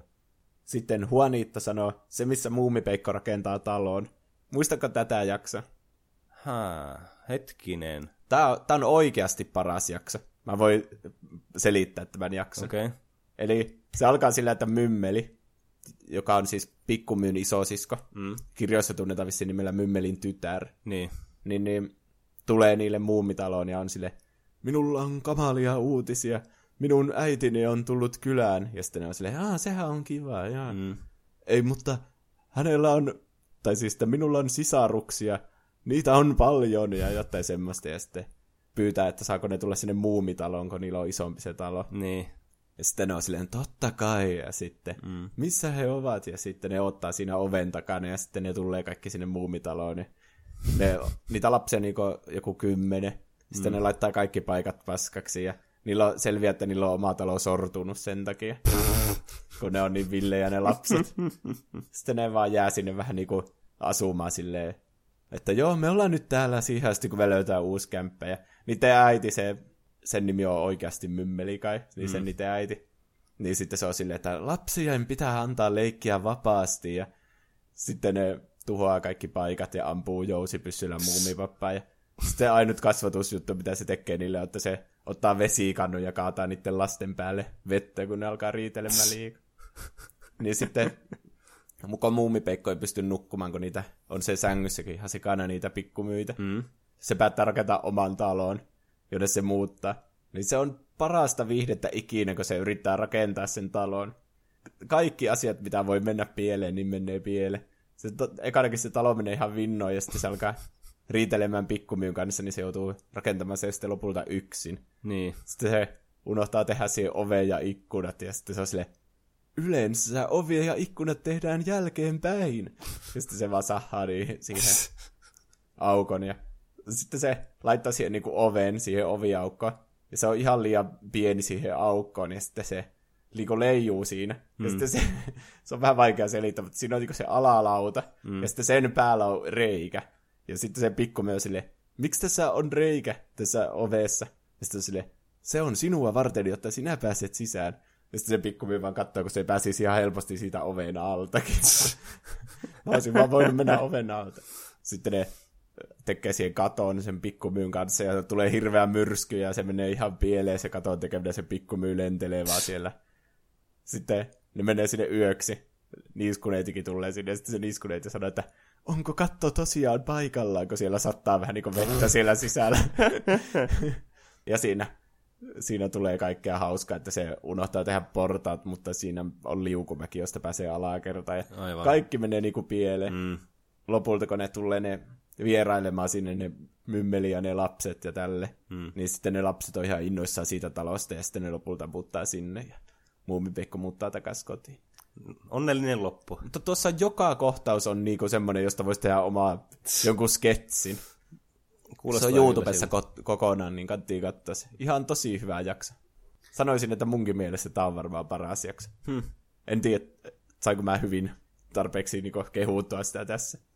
Sitten Aapo sanoo, varmaan ne jaksot, missä Muumilaaksosta tuli se viidakko. Aa, joo, siis nämä, nämä oli kyllä hyviä jaksoja. Liittyykö tämä siihen taikurihattuun mitenkä? Tää oli, ei, kun tää oli, Jotain taikasiemeniä löytyi. niin oli jotakin semmoisia piikikkeitä siemeniä, mitä ne istutti sitten. Ja ne, vai alkoiko ne kasvaa vaan siellä kellarissa ihan spontaanisti? en en kyllä muista. muista yhtä. Mä Siinä vaan muistan, kun se kasvoi se, ja sitten tuli niitä... lihasyöjäkasveja tuli niin, siinä. Ja sitten tuli, ni, niitä alkoi yhtäkkiä tulemaan sinne niitä eläimiäkin kanssa Niin. asumaan. Vähän, karkasko ne jostakin eläintarrasta vai miten se meni? Ehkä. Koska mulla on jotenkin se, mä en tiedä, onko tämä valemuisto vai ei, mutta mulla on jotenkin semmoinen muistikuva, että ne karkas jostakin eläintarhasta ja tuli sinne muumilakso. Niin. Mä muistan, että muumit joskus jäi vangiksi eläintarhaan. Ja sitten ne on silleen, että me olemme muumeja, päästäkää meidät vapaaksi. Ja sitten se eläintarhan hoitaja sille virtahepoja te olette. Mutta en muista, mu, en muista muuta näistä viidekköksistä. Nekin oli semmoinen muutama jakson kokonaisuus. Mm.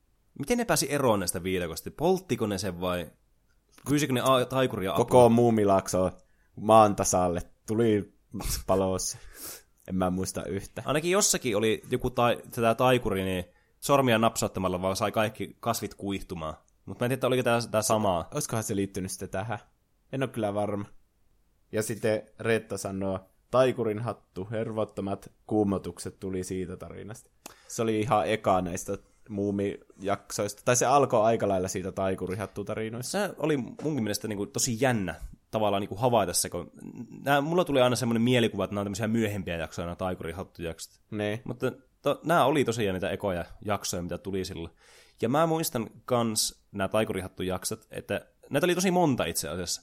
Ja näissä oli todella niinku, pa- paljon tämmöisiä kuumottavia kohtia, niin kuin vaikka mu- muun muassa tämä aikaisemmin mainittu, että muumipeikosta tuli tämmöinen oikea peikko, Ne. joka oli todella niinku, kuumottavan näköinen. Mutta tässä oli myös tämmöinen kohta, missä oli tämmöinen muurahaisleijona tai joku tämmöinen vastaava jossakin rannalla. Niin olikin. Ja sitten se yritti syyä niiskuneitiä ja sen, sen kavereita sitten. Sitten ne huijasi sinne hatuun sisään. Niin, ja sitten siltä hattu tuli aivan hirveästi vettä, ja sitten ne vaan niinku hukuutti sen sinne, ja se tuli semmoinen pikkuinen otuus vaan sitten sen jälkeen. Ne. Se oli kyllä jotenkin kans tämmöinen niinku, aivan, niinku aivan unohduksiin jäänyt kyllä, mutta tommonen ihme otuus. Mun mielestä on myös aika yleinen teema, että maailman loppu on tulossa.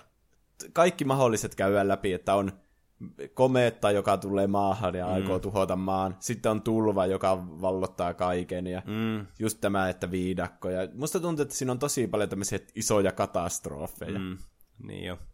Varsinkin se tulva oli semmoinen, että vähän olisi siistiä, kun olisi oikeasti tulva. Niin oli, siis ne sai vaikuttaa todella hienolta, että kun ne vaan ui siellä, ja sitten ne oli tää talo, joka, tai tämä teatteri, joka leijui siellä vedessä, ja jotenkin todella niinku siistejä oli nämä tulvajaksot kyllä. Ne. Mä en muista yhtään, miten nämä loppuun. Se vissi vaan katosi se tulva sitten yhtäkkiä. Mä muistan, että se alkoi jostakin tulivuori purkautui jossain mereen alle tai jotain semmoista. Hmm. No, ne oli tosi jänniä kyllä. Mullani itellä aina myös tulee mieleen, niin tää Niiskulla oli näitä tämmöisiä keksintöjuttuja ja vempaimia ja ve- vekottimia. Mm. Ja niistä oli aika pitkä kans semmonen niinku tarina-arkki kans olemassa, kun se yritti rakentaa sitä lentoalusta. Ja nä- näähän liittyy muistoja muun muassa siitä, että kun oli tää saippuakuplat, millä nämä lensi nämä muumit. Muistatko näistä? Joo, Kun ne meni teki- itse sinne sisään. Niin, kun tä- tällä Niiskulla oli jotakin ihme ainetta, mitä ne laittoi siihen mukaan siihen niin. kupliin, ja sitten niistä tuli semmoisia jättiä. Mä en kyllä tiedä, miten se käytännössä toimii, että miten se saippakupla leijuu, kun nehän vaan puhaltaa sen. Niin. En tiedä. Ehkä siinä oli jotakin taikaa siinä aineessa. Niin, Niisku on kyllä viisas. Mm. Ja sitten jossakin jaksossa se rakensi sitä sen lentohärveliä semmoisessa teltassa, jossa oli myös tämmöinen ennustaja-eukko, jolta ne kävi hakemassa ennustuksia ja sitten jotakin tapahtui ja tämä meni ihan tuusan nuskaksi jälleen kerran tämä niisku yritys. Niin. Ja sitten tämä jakso, mikä mulla on niinku kaikista eniten niinku visuaalisesti mielessä, missä se rakentaa tämä ensimmäisen lentohärvelin tämmöisen prototyypin. Mm. Ja sitten se esittelee sitä joillekin tyypeille. Ja sitten sillä on semmoista, näyttää joltakin uraanilta tai joltakin Niin muuta. semmoista vihreää hehkuvaa Niin. polttoainetta. joltakin plutoniumilta tai vastaavalta tämmöiseltä radioaktiiviselta aineelta näyttää, mitä se pistää sinne uuniin. Ne. Se alkaa hehkumaan se alus ihan niinku hirveästi ja se näyttää, se räjähtää sitten. Se oli jotenkin niinku, se painotui mieliin jotenkin todella hyvin tavallaan. Mm.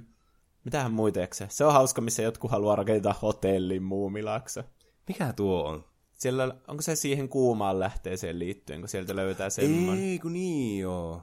Aivan. Mun mielestä tapahtuu ihan randomia. Mä olin unohtanut, että avaruus oli jotkin laskeutuu niin oli, sekin. Ne oli joskus. semmoisia lampupäitä.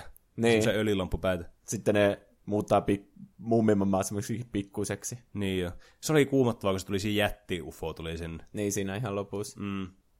Ja sitten mä muistan nämä aika loppu, loppupäin jaksot, eli siis nämä aikamatkustusjaksot, missä Niin oli jo. aikakone. Ne aikakonejaksot on kaikki sitten tätä toista tuotantokautta. Mm. Näissä oli tosi niin kuin, jännittäviä ja kiinnostavia juttuja, että missä ne meni vaikka just jonnekin Italiaan, jonnekin renesanssi aikaan, missä ne näki joku Leonardo da Vincin. Ja sitten Egyptiin ja Mm. ne seikkaili vähän kaikkialle. Mä muistan kanssa, oli joku semmoinen jakso, tämä, mä, tämä on todella hämärä muistikuva, mutta mä vaan muistan tämän yhden kohtauksen, ja mä miettinyt, että onko tämä taas mun niinku, omien mielikuvituksen tuotosta. Mutta semmoinen, missä ne menee aikakoneella jonnekin, ja nyt pitää äkkiä päästä takaisin sinne aikakoneelle, koska joku palatsi on sortumassa tai jotakin vastaavaa. Liittyykö se siihen kultaiseen temppeliin? Varmaankin, koska se muistaakseni muistutti jotakin tämmöistä kultaista temppeliä tai vastaavaa. Se liittyy jotenkin, jotenkin Jennitäti oli sairas ja sitten sille piti saada joku lääke tai jotain semmoista. Hmm. Liittyyköhän se siihen? En osaa sanoa. Ja sitten aina oli näitä jaksoja, missä semmoisia tunteellisia jaksoja, missä tämä nuuska muikkunen lähtee etelään. Niin. Niissä ei tapahtunut ikinä mitään muuta kuin oli semmoista itkuparku kyynele. Niin. Semmoista oli kyllä paljon. Mutta kuitenkin kaikista jaksoista on pienet muistikuvat silleen, kun katsoo sitä jaksolistaa läpi, että vaikka niitä on yli sataa niitä jaksoja, mm. niin silti sille on varmasti joskus nähnyt joka jakso. Niin jo. Ja kaikille tulee ne omat suosikit. Se on kyllä vaikea valita, kun on niin paljon kaikkia erilaisia. Mm. Niin on. Mutta jos multa kysyttäisiin, niin mä en tiedä, mikä olisi mun suosikkijakso. Että on niin paljon valinnanvaraa, että on niin, kuin niin hyviä jaksoja, niin monta jaksoa. Mm. Ja jokainen niistä on niin kuin eri tavallaan tosi hyvä. Mm. Että on pelottavia jaksoja, jotka on just hyviä sen takia, että kun ne on jännittäviä. Sitten voi olla semmoisia vähän rauhallisempia jaksoja, mutta on vaikka kiinnostavia muuten vaan sitten. Tai sitten on ihan helvetin hauskoja, niin kuin se muume Pekka rakentaa niin, talo. Että todella vaikea niin kuin valita omaa lempparia kyllä tuosta. Mutta muumit on kyllä ajaton klassikko. Vähän harmi, että ne on dupannut se uudestaan, että niitä ei sitten pyöri niitä alkuperäisiä duppauksia. Että Joo. Nyt ainut tapa katsoa ne on, että ostaa ne DVDllä tai jotain. Että... Niin, se on jotenkin niin kuin todella sääli. Mä en ymmärrä, että mikä idea tuolla Ylellä oli pitää tavallaan panttivankina nuo kaikki ääniraidat. Ne halus 50 prosenttia siitä rahasta, mitä ne itse käytti sen duppauksen tekemiseen. Että ne olisi myynyt ne oikeudet. Mutta MTV totesi, että on halvempi tehdä ne kokonaan uudestaan, kuin maksaa se. Mm. Vähän ärsyttävää, koska kaikki tietenkin suuttu siitä ihan Niin, hirveästi. ne oli kuitenkin niin kuin ikoninen osa tavallaan mm. just tämä ääninäyttelyn tasoa, mitä näissä oli. Mutta ei ne kaikki hahmot ole todellakaan kovin hyvin dupattuja. Mm. Että siinä on monia sivuhahmoja, jotka on just niinku semmosia Hei, minä olen uusi hahmo, hei! ja sitten monet hahmot puhuu silleen, no Nuuskamuikkonen erityisesti puhuu tosi monita, monotonisesti. Mm. Ja ei muista välimerkkejä yhtä, että se on silleen, että onpas aurinkoinen päivä, onko sinulla syönyt kalaa, hei. Niin, että siis onhan näissäkin tietysti eh, ehkä suurin faktori myös niin kuin nostalgia näissä sitten. Niin.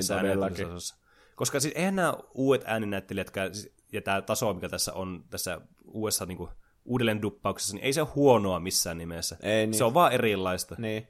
Niillä on tullut ne hahmoille ne tietyt äänet silleen, Niin. että vaikka esim. Pikkumy on tosi vaikea tehdä uudestaan, mm. kun sillä on niin ikoninen ääni. Niin jo. Mutta toisaalta olihan tuossa niin eri äänet myös siinä itse elokuvassakin, jos muistat. Oliko kaikki erejä? Ei, ei kaikki, mutta suurimmalla osalla oli eri ääni. Että Ai olisiko tyyli ollut, että muumimammalla, muumipeikolla, pikkumyllä, ehkä muuminpapalla olisi ollut sama ääninäyttelijä, mutta, mutta kaikki muut muist- oli eroja. Okei. Okay. Mm. Että ainakin Nipsu ja Niskuneiti oli erejä, sen mä muistan. Joo. Jotenkin niin siis, jotenkin vetää niin sanattomaksi, kun alkaa miettimään muume, että miten niin hyvä ohjelma se on ollut. Niin. Mielestä ei kyllä voita mikään. Hyvä, että niitä, niistä vieläkin katsotaan ja muistellaan. Nyt on tullut se uusi sarja muumeista, että, Ai niin, se 3D-animaatio. niin, että on pinnalla kuitenkin. Mm. Mutta ei saa unohtaa näitä alkuperäisiä muumeja, jotka on ne parhaimmat. Eikö Japaninkin ole nyt tulossa tai tullut, niin muumimaailma? Joo, ainakin mä tiedän, että siellä on muumimuki, joka on sinne eksklusiivinen. Niin sitten mä voin vaan kuvitella, kuinka suomalaiset keski-ikäiset naiset lähtee ostamaan Tokiosta muumimukin. Joo, mä muistan itse käyneeni Tokiossa ja mu- muualla Japanissa, niin oli kyllä kiinnostavaa nähdä, että, että miten niin kuin muumit oli sielläkin oikeasti niin kuin asia. Niin. Et eihän mikään massiivinen juttu ollut, mutta kuitenkin sille, että näki niin kuin katukuvassakin sattu nähdä, mikä oli todella niin kuin erikoista. Niin. Aika lailla se on sinne Japaniin ja sitten näihin Pohjoismaihin rajoittunut tämä muumit, että mm. ei se nyt mikään iso juttu on vaikka Yhdysvalloissa. No ei. Mutta niin, semmoinen muumipläjäys oli siinä. Mm. Mitäs muuta olet tehnyt tässä viikon aikana? Se tuli yhtä kuin n- Nuuska Muikkusen vuorosanat perän jälkeen. Ehkä merkittävin asia, mitä tällä viikolla on, on huomannut, niin ensinnäkin tietenkin oli tämä mahtava tämä meidän uusi testaus tä- tästä näin, niin tuplahyppy kysy, päin viikon kysymyksestä, mm. että saatiin kuuntelijoiden kommenttia ennen tätä jaksoa, että voitiin puhua sitten niistä. Se oli kyllä kiva. Pitää jatkaa tuota, että joku aiheeseen liittyvä kysymys mm. on sitten joka viikko. Niin on, to, oli tosi hyvä systeemi. Mutta mitä omaan viikkooni on suurimpana asiana ehkä tällä viikolla kuulunut, niin vihdoin ja viimein saapunut vuoden peli, eli Sekiro, Shadows Die Twice. No niin, siinä se vihdoin on. Mm, kuulitte tämän ensimmäisenä Tuplahyppy-podcastista. Mutta palatakseni tähän peliin, niin tämä on oikeasti, mä en ole ehtinyt pelata tätä kuin pari tuntia ehkä, en edes välttämättä sitäkään, niin tämä on niin, tuntuu hyvältä tämä peli. Siis, mä en voi oikeasti kuvailla, miten niinku jouhevalta ja hyvältä tämä tuntuu niinku pelata tämä peli. Onko se nopea temposempi kuin Dark Souls? On ihan niinku siis reippaasti nopeatempoisempaa. Onko se vielä nopeatempoisempi kuin Bloodborne? Tää vähän eri tavalla, että siis tämä on suunnilleen yhtä nopeatempoista, ehkä vähänkin jopa nopeampaa, mutta kun tässä on niin paljon eri elementtejä, niin kuin mitä Bloodborneissa ei ole esimerkiksi, niin kun tässä on stealthikan iso osa tätä peliä, niin tavallaan se sitten myös osalti niin kuin hidastaa ja sitä pelin niin kuin nopeutta, ja sitten tavallaan sitä, että sä mietit tavallaan sitä tilannetta sitten siltä varjoista. Mutta tämä kombatti on todella niin kuin näpäkkää ja nopeatempoista. Hmm. Että tämä tarjoaa tosi kiinnostavan niin kuin, tämmöisen lähestymistavan siinä mielessä, että tässä on niin kuin monta eri tapaa lähestyä niitä taisteluita. Kun monesti näissä aikaisemmissa peleissä on ollut semmoinen ongelma, että sulla on periaatteessa niin kuin yksi tapa, miten sä voit hoitaa tämän tappelun. Sä vaan meet sinne ja mäiskit ja parrytät ja mm. mäiskit lisää. Mutta tämä on, niin kuin, tarjoaa tosi paljon niin kuin, mielenkiintoisia lähestymistapoja. Mutta kyllä mä ainakin itse huomannut toistaiseksi, että mullakin menee aika monesti just siihen, että yritän niin kuin, väistää iskuja silleen tavallinomaiseen Dark Souls tyy- tai Bloodborne tyyliin, että väistelee ja parryta iskuja ja yritä sitten siihen saada jonkun oma iskun väliin. Että vaatii vähän vielä totuttelua tämä, jota on Niin. kuitenkin vähän erilainen peli sitten. On se hyvä, että niillekin, ketkä on pelannut paljon näitä pelejä, niin tuo vielä sen haasteen, joka on selvästi mm. tämän koko sarjan se ydin. Joo, ja on kyllä haastava ollut toistaiseksi kyllä. Että huomaa, että jollekin vähän paremmille perusvihollisillekin täytyy nähdä kyllä vaivaa, että ne saa alas. Hmm. Entäs Juuso, mitä sulle? No varmaan suuri juttu tälleen pelisaralla oli se Googlen julkaisema Stadia, Aa, niin josta me joo. puhuttiin kyllä niin kuin liveenä eilen vissiin, mutta, mm. mutta niin, Google tekee tämmöisen periaatteessa Netflix-peleille, jossa millä tahansa näytöllä ja millä tahansa ohjaimella voi pelata, niin kuin, se oli yli 10 teraflopin niin kuin prosessoinnilla, ja ne lupaa, että 4K ja 60 Hz on mahdollista, ja siinä oli, että 8K on niin kuin tulevaisuudessa myös mahdollista. Tuo on jotenkin, jotenkin kuulostaa niin kuin siis, ajatuksen tasolla kuulostaa järkevältä just tämmöinen, niin kuin, että sä tää, näillä servereillä niin kuin erikseen niin kuin, tämä periaatteessa prosessoi tämä koko peli, että on prossut ja näytöohjelmat ja kaikki muut on siellä, muisti ja muu. Niin. Mutta just tämä, että miten sä saat niin kuin, striimattua sen viiveettömästi, sillä tavalla, että se tuntuu napakalta se pelikokemus, ja ei vaikka ole si- siitä kiinni, että sulla pitää olla joku 200 meganen netti, että sä voit pelata tätä kunnolla. Niin, se on kyllä paljon siitäkin. Että ei pelaajat kyllä tykkää, jos siinä on pienikään viive siinä. Mm. Ja mä oon ihan varma, että aiheuttaa myös paljon semmoista niinku polemiikkia niiden puolesta, jotka on vähän eri mieltä siitä, että pelien pitää olla koko ajan internetissä. Niin, että, tavallaan, totta kai. että yksin pelitkin sulla pitää olla internet, sä voit pelata niitä. Niin. Mä kuvittelen, että tässä on joku kuukausimaksu, mm. että pääsee kaikkiin peleihin mukaan. Jep. Mut äh, ihan kiinnostava kyllä konsepti, että, että jos tuo osoittautuu oikeasti toimivaksi, niin mä voisin kuvitella, että tuo on semmoinen niinku suhteellisen edullinen ratkaisu myös semmoisille, jotka haluaisi pelata paljon eri pelejä, mutta ei, ei ole niinku vaikka rahaa just tämmöiseen huippuluokan tietokoneeseen tai Niin. muuta. Ja se on kyllä iso sijoitus. Joku ei, jolla, joku ei omasta, omista pelikonsolia ollenkaan, mm. tai hyvää tietokonetta. Niin pitää ostaa ne kaikki asiat, että voi yhtään pelata, että tietää, onko se edes oma juttu. Niin, Niin sitten tossa voi vaikka, varmaan siinä on joku ilmainen ku- kuukausi tyyli mm. ekana, ja voi niinku kokeilla, ja se ohjainkin voi olla. Siinä käy vissiin Switch-ohjaimet ja oho, pleikka-ohjaimet ja ihan kaikki. Ja ne on tekemässä, tai tekee oman ohjaimen siihen tietenkin kanssa. onko tässä sitten olemassa joku tämmöinen fyysinen tämmöinen konsoli siinä niin kuin mukana, vai onko tämä pelkästään, mistä tämä tulee tämä, niin kuin tämä striimaus? Sitä voi ihan Google Chrome-selaimesta vaan laittaa päälle että stadia. Niin, että sä tarvitset niin Google. Chromeen tarvitset periaatteessa. Niin, no sitten jos vaikka telkkarista, niin jos on Smart TV, mä mm. oletan, että siihen tulee sovellus sille. Tai sitten se, mikä se on se Googlen semmoinen juttu, mikä tökätään siihen telkkariin. Niin, Google Chrome. Chromecast. Chromecast. Niin. Ah, mm, Että helposti saa minne tahansa sitten tämän mukaan. mm. Niin, ihan kiinnostava konsepti kyllä. Jos teitä kiinnostaa laittaa meille viestejä tai osallistua näihin meidän viikon kysymyksiin, mitä toivottavasti aletaan tekemään niin kuin jatkossakin enemmän, niin miten se onnistuisi? No ne viikon kysymykset tulee juuri tänne Instagramiin nimellä tuplahyppy. Ja muutenkin, jos on mitään tahansa kysymyksiä, aiheehdotuksia tai kommentteja, niin voi laittaa sinne viestiä. Ja sitten meille voi lähettää myös sähköpostia, jos ei tämmöistä Instagramia esim. ole, tai haluaa lähettää vaikka joku pitemmän jutun tai jotain, niin mm. miten se onnistuu? No sehän on meidän sähköpostiosoite, eli tuplahyppy at gmail.com. Ja sinne voi laittaa kaikkia hassuja vitsejä, kuvia, videoita, ki- kissameemikuvia ja palautetta ynnä muuta. Ja aiheehdotuksia, niitä on tosi paljon saatu nyt viime aikoina, mikä on ollut tosi kivaa. Niin mä unohdin mainita, että se Lego-pelit toivottiin kanssa. Aa, niin joo, totta. Niin. Ja Lego oli toivottu aiemmin. Mm. Ne on kyllä semmoinen aihe, mistä mä uskon, että niistä kyllä saisi paljon puhuttavaa ja varmasti pureudutaan näihin aiheisiin. Mm. Ja meillä oli myös laitettu tämmöistä niinku, ihan niinku funny-arttiakin, jos Kingdom Heartsi teemaisesti, niin se oli kyllä tosi niinku yllättävää ja kivaa tavallaan niinku semmoinen lisää kans, mitä me ollaan saatu. Niin. Että te voitte laittaa ihan niinku, Ihan mitä tahansa, mm. niin me kyllä luetaan ne ja jep, sitten puhutaan niistä täällä. Mm. Mutta siinä oli aika pitkä jakso, että sitten ehkä meidän kannattaa jatkaa ensi viikolla. mm. eli näkemisiin. Nähdään ensi viikolla. Hei hei! Moi moi.